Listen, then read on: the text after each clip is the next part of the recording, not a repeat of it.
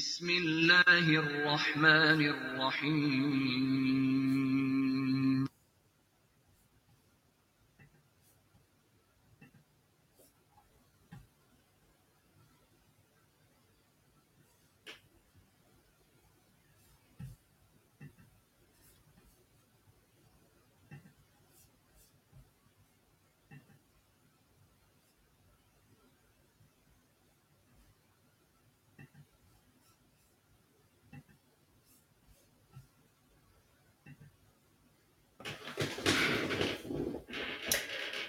Assalamu alaikum.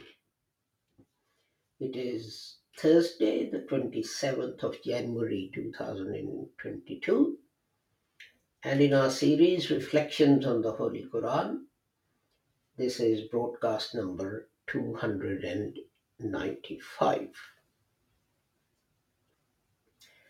And uh, in the last few broadcasts, we've been looking at the meanings of the words of uh, chapter 2, verse 97. And this is the ninth broadcast in looking at the meanings of the words of just that verse of the uh, of the Holy Quran. Just to remind you that uh, the Lahore Ahmadiyya community was created by Hazrat Mirza Ghulam Ahmad Sahib, who taught us that although other Muslims want to bring a prophet after the Holy Prophet Muhammad, but the Holy Quran says that the Holy Prophet is Khatamun Nabiyyin. And the Holy Prophet explained this by saying, La Nabi Abadi, there is no prophet after me. So now no prophet can come. And uh, he also taught that uh, some Muslims say that um, part of the prophetic revelation is missing from the Holy Quran. But this is totally wrong. All the revelation received by the Holy Prophet Muhammad is in the Holy Quran. And uh, he also taught us that uh, other Muslims believe that many verses of the Holy Quran have been abrogated. But this is totally wrong. No verse of the Holy Quran was, is, or ever shall be abrogated. And uh, this leads us to an important aspect of Islam.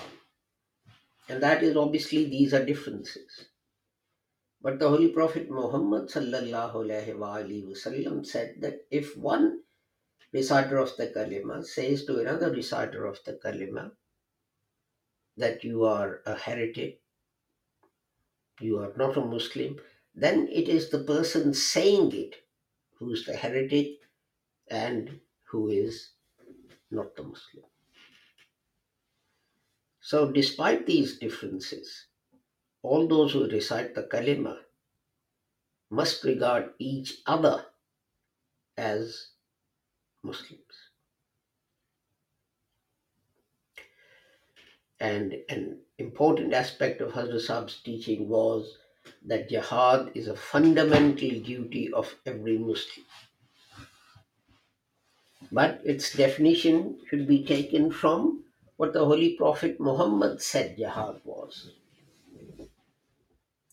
And when coming back from fighting, the Holy Prophet said that Muslims returned from the minor jihad to the major jihad, and then went on to explain that the major jihad is jihad bin nafs, jihad to control your own feelings and desires that may lead you astray.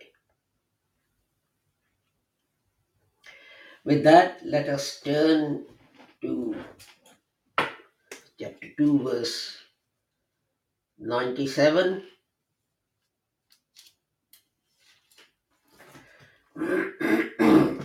which says, أعوذ بالله من الشيطان الرجيم. بسم الله الرحمن الرحيم. قل من كان عدو لجبريل فإنه نزله على قلبك بإذن الله مصدقا لما بين يديه وهدى وبشرى للمؤمنين Say, whoever is an enemy to Gabriel, Jibreel, for surely he revealed, for surely he revealed it to your heart by Allah's command, verifying that which is before it, and the guidance and glad tidings for the believers. Lil mu'minin.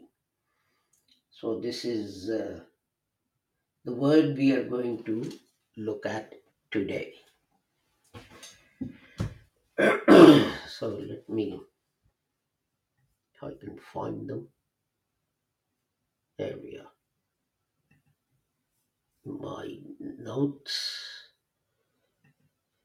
So this word has two parts, two segments.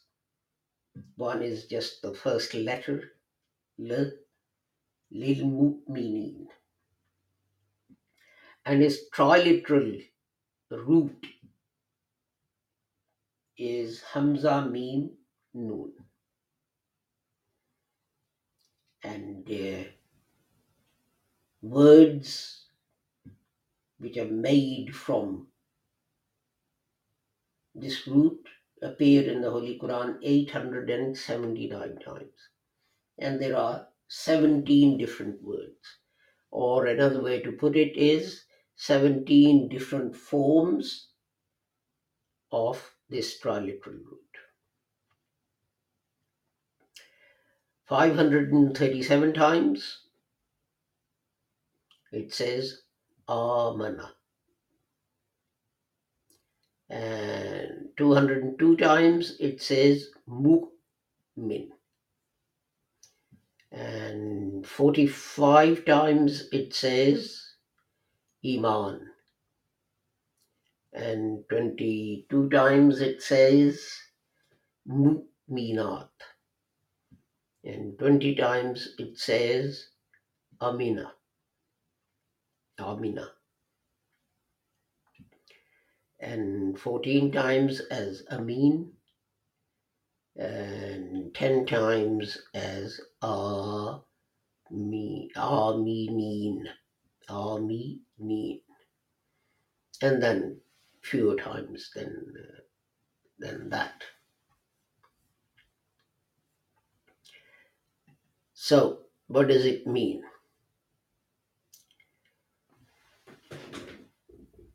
The basic of this root, the foundation, is um, being in the state of free from fear.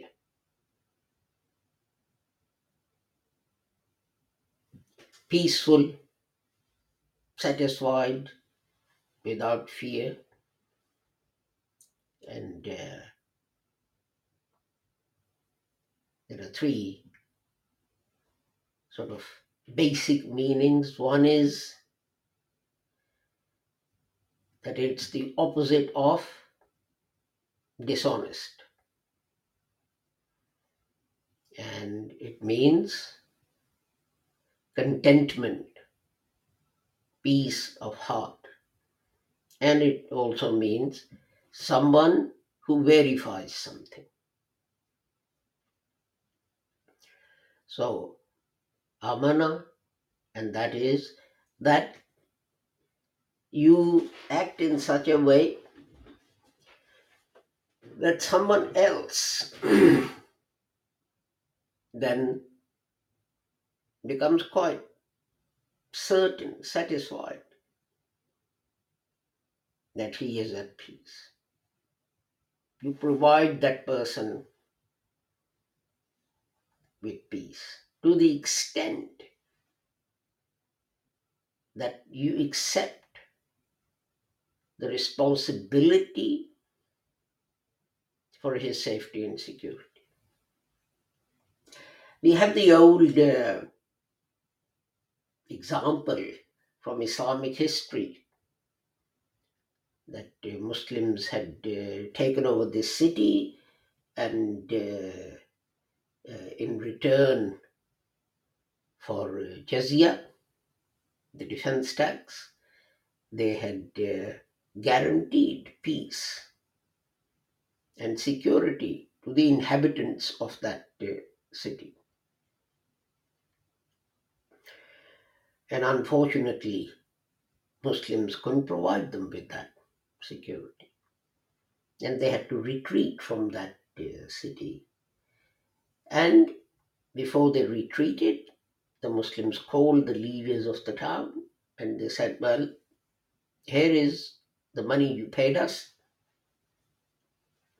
And because we have not been able to provide you with safety and security, we are returning it to you. And this is how you can see Muslims set an example of how you can depend on them for your safety and security. Once you had given someone your word, religion, sect, whatever, nationality had nothing to do with it. Once you'd given someone your word that you're safe, you'll provide them with safety and so on, that was it. And although I'm not exactly a fan of Taliban or Osama bin Laden.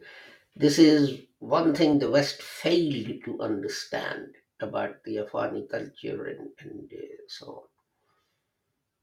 That it was ingrained into them that whatever sacrifice you have to make, whatever death or destruction or mayhem may overtake your society and your country. Once you've given an assurance of safety and security to someone, you cannot go back on that.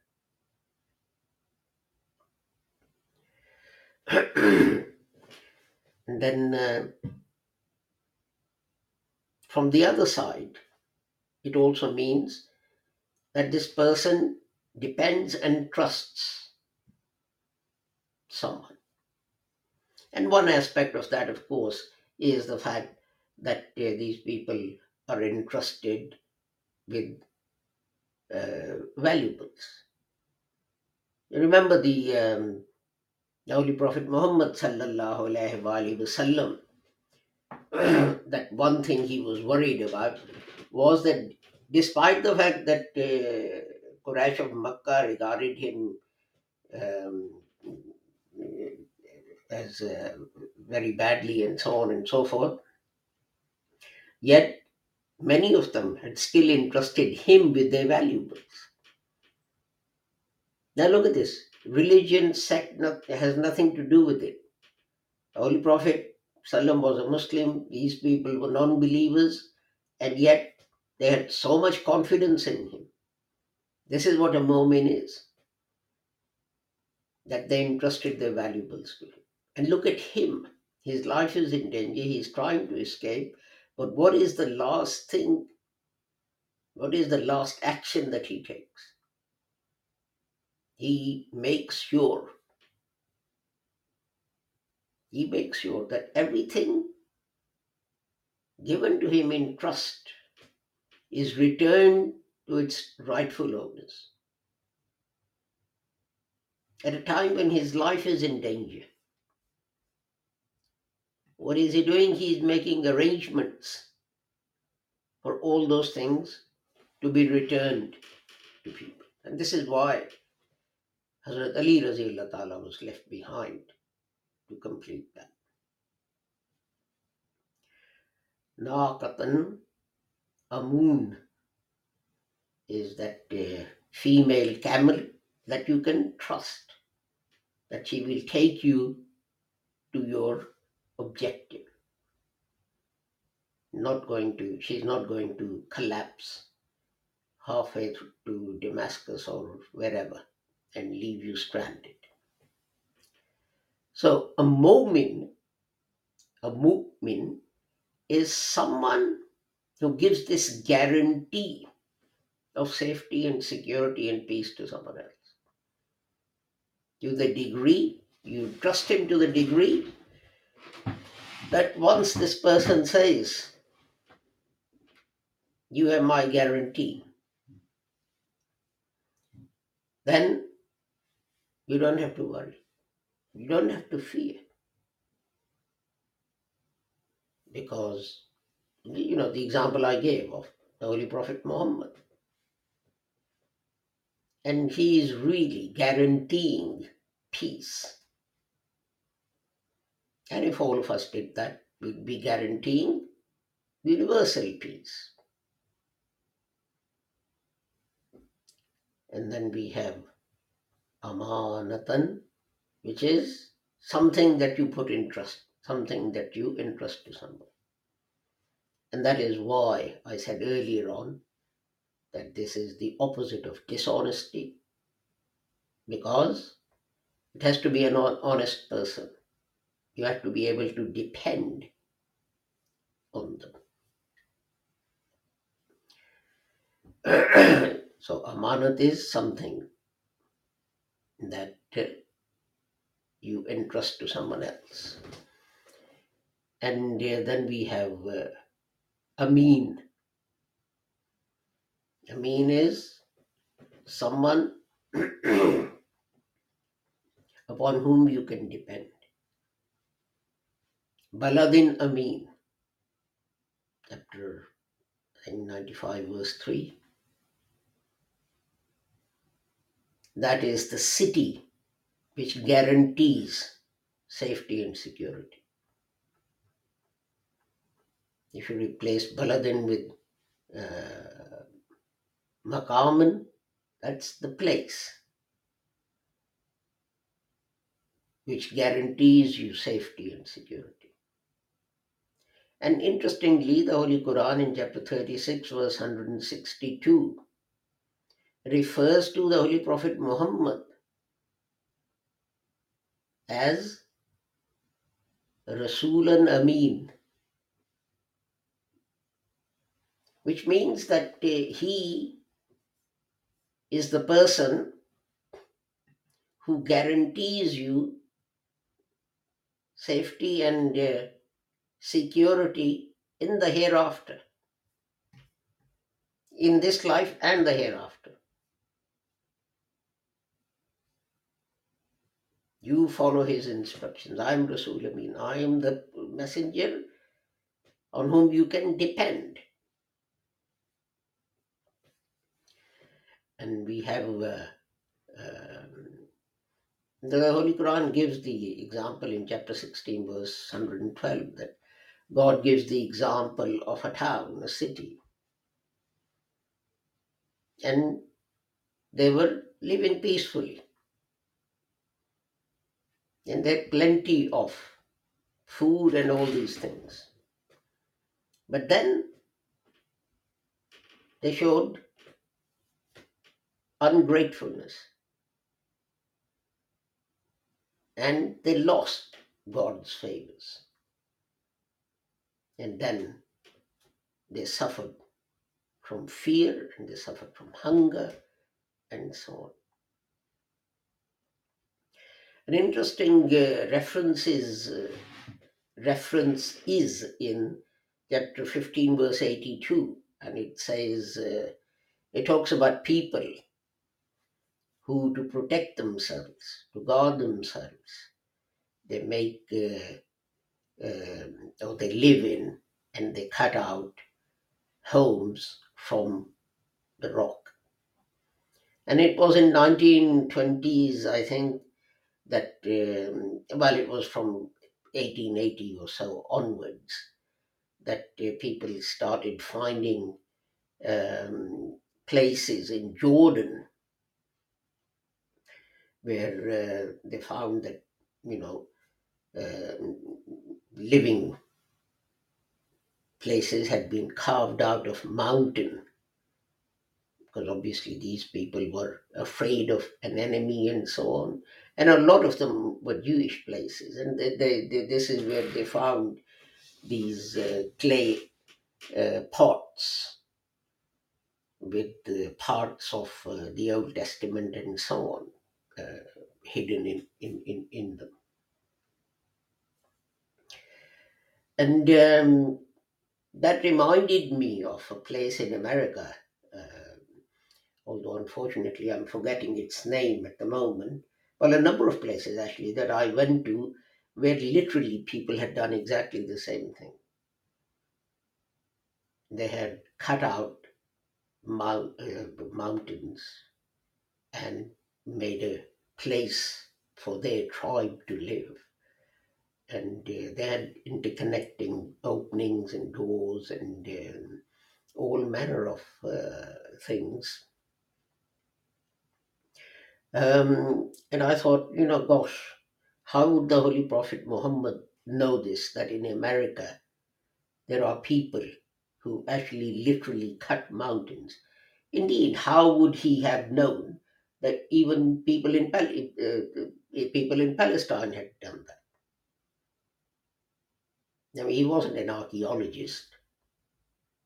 These people, the, the, the, these places where these people lived were uh, discovered only, you know, in the last 100, 150 years. And yet the Holy Quran refers to it. But more amazingly than that, it's not just there, but very far away from uh, that place, from Palestine, from Saudi Arabia. You know, Saudi Arabia, but you know, it's just a desert, isn't it? You have a few palm trees and a few oases, and that's about it. Although there are some hills and so on, I'm not saying there are not any hills. Um, we talk about uh, uh, the hill of Uhud, where the second battle took place, and all this kind of thing, and Safa and Marwa. But what I'm talking about is these huge mountains where people had, had carved out places for their security. Now, this word is also used in the Holy Quran in the sense of business dealings. And the Holy Quran says that what you should do in business dealings is write them down and get witnesses to verify. Um, and we don't. I mean, we're talking about, uh, you know, um, being without fear and, uh, you know, being content and uh, at peace and all this kind of thing. Um, but that is only if you follow the guidance of the Holy Quran. A guy came to me, he started a business with his uh, brother. And he came complaining, saying that, you know, I do all the work and my brother doesn't do anything. You know, he's lazy, he turns up at work at 2 p.m. and so on. And all he does is he just takes money out of the till. So, uh, you know, I want to sue him. So I said, yeah, fine. Can I see the contract, please? He said, what contract? I said, the contract that you made with your brother. Who will do what? Who will start work at what time? And he said, Well, I'm very sorry. How could I ask my brother to enter into a contract? He would have said to me, Don't you trust me? And, uh, you know, uh, I couldn't say to him, No, I don't trust you. So I said to him, You know, what are you going to say to a judge to give a case in, in uh, to give a decision in your favor in this case? Are you going to say that my brother is a liar and a cheat and dishonest and so on? So you're quite happy to do that now, but you couldn't get a contract written to make sure that this situation doesn't arise. But can you see my point? That neither of the brothers would have had any fear of losing any money if they had written everything down. And this is the thing that we do over and over again. We uh, don't uh, um, follow God's guidance, which says that if you do this, then you won't have to worry. You'll be at peace. You'll be content. That's what a mu'min is. That's what a mu'min provides. And you can really talk about uh, when uh, God says in later on in Al Baqarah that uh, they all believe in Allah. They will have faith in Allah. So you you know this includes uh, to accept Him, not to deny Him. But it also means to verify that He exists. There's one thing you can do. You can accept something, but just keep quiet about it. In Islam, believing in Allah means you accept Him and you tell others that there's only one God. You never deny Him. And you have confidence, you trust Him that what He's saying, what He's doing is for your benefit. And you obey Him. You obey what He says. And if you do all of that, then you become mu'min. Then you become trustworthy. Because you will do the right thing because it is the right thing to do, because God has said it is the right thing to do. And no other consideration will enter into your calculation. Give you an example God says, give true evidence even if it's against your near and dear ones. Now, you're the only one who knows for a fact that your son has committed a murder. Your son says, I, I was at home with dad. He was sitting watching television. Now, you know he wasn't there. You don't know where he was, but you know he wasn't there. But that will be construed. Your denial that he, my son wasn't home, will be construed as evidence that maybe he has committed that murder. What will you do? I'm certain that in 99.9999999% of the cases, love of children will overcome doing the right thing. Love of children will overcome what God says in the Holy Quran about giving true evidence. So, the, the, there are a number of things on which, if you believe and on which, if you act, you become a true believer. That is, you believe in Allah, you believe in the hereafter. What is hereafter?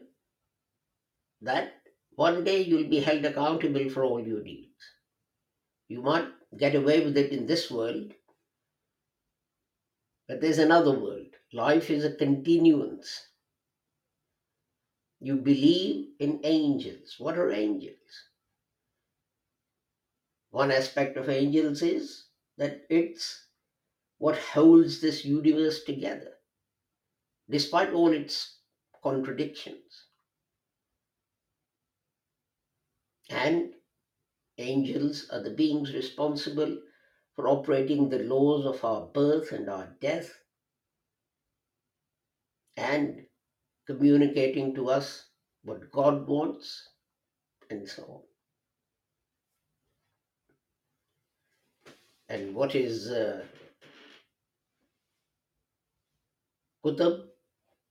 God's books? They need not be books that you see on the on the shelf here. But the guidance that God gives is called God's book. And of course, people who bring that guidance. Because if you don't believe that there's anyone who can bring this guidance, why would you believe the guidance? So in chapter 2, verse 177, it's mentioned as in a positive way. And then later on in chapter 4, it's mentioned in the opposite way that those who deny Allah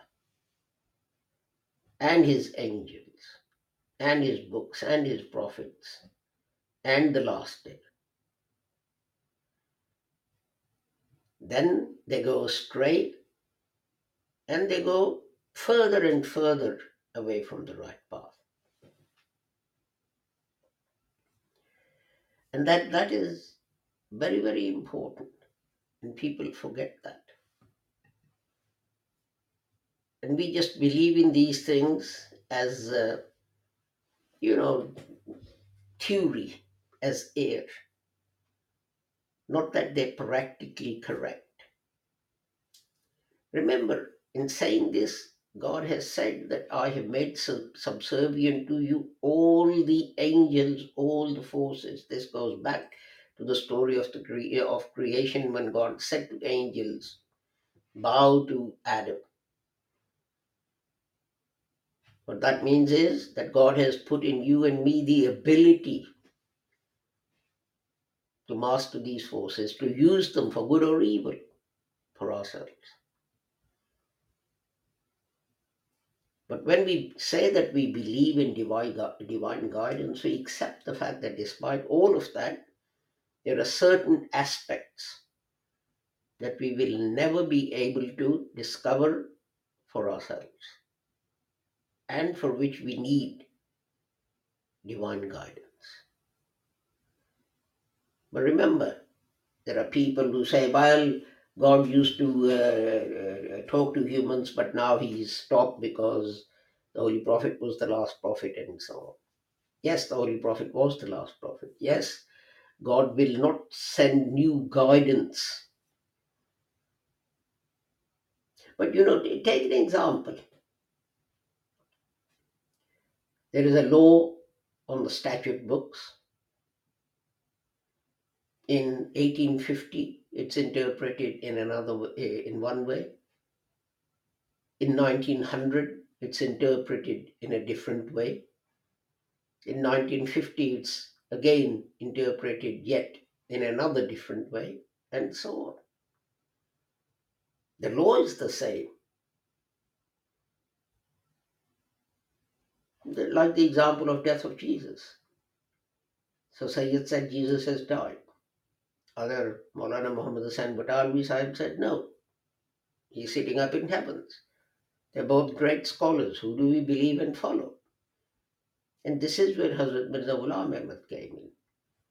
He said, God has told me that it's written in the Holy Quran that Jesus is God.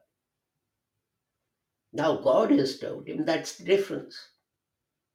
This is before it was just one man drawing his own conclusions. Again, to go back to the statute, one barrister interprets the law one way. They're in the court of law.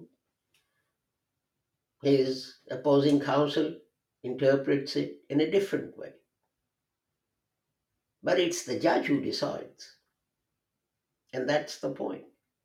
This is why God still continues to communicate with human beings. No new guidance as such is required, but the interpretation of how to apply that guidance in our own lives, in our own times, in our own country is required. with that, we come to the end of today's broadcast. I have gone slightly over time, but there we are. So I take my leave of you with the prayer that whoever you are and wherever you may be, may Allah keep the whole of humanity safe and sound and free from harm. Assalamu alaikum, Khuda Hafiz, goodbye.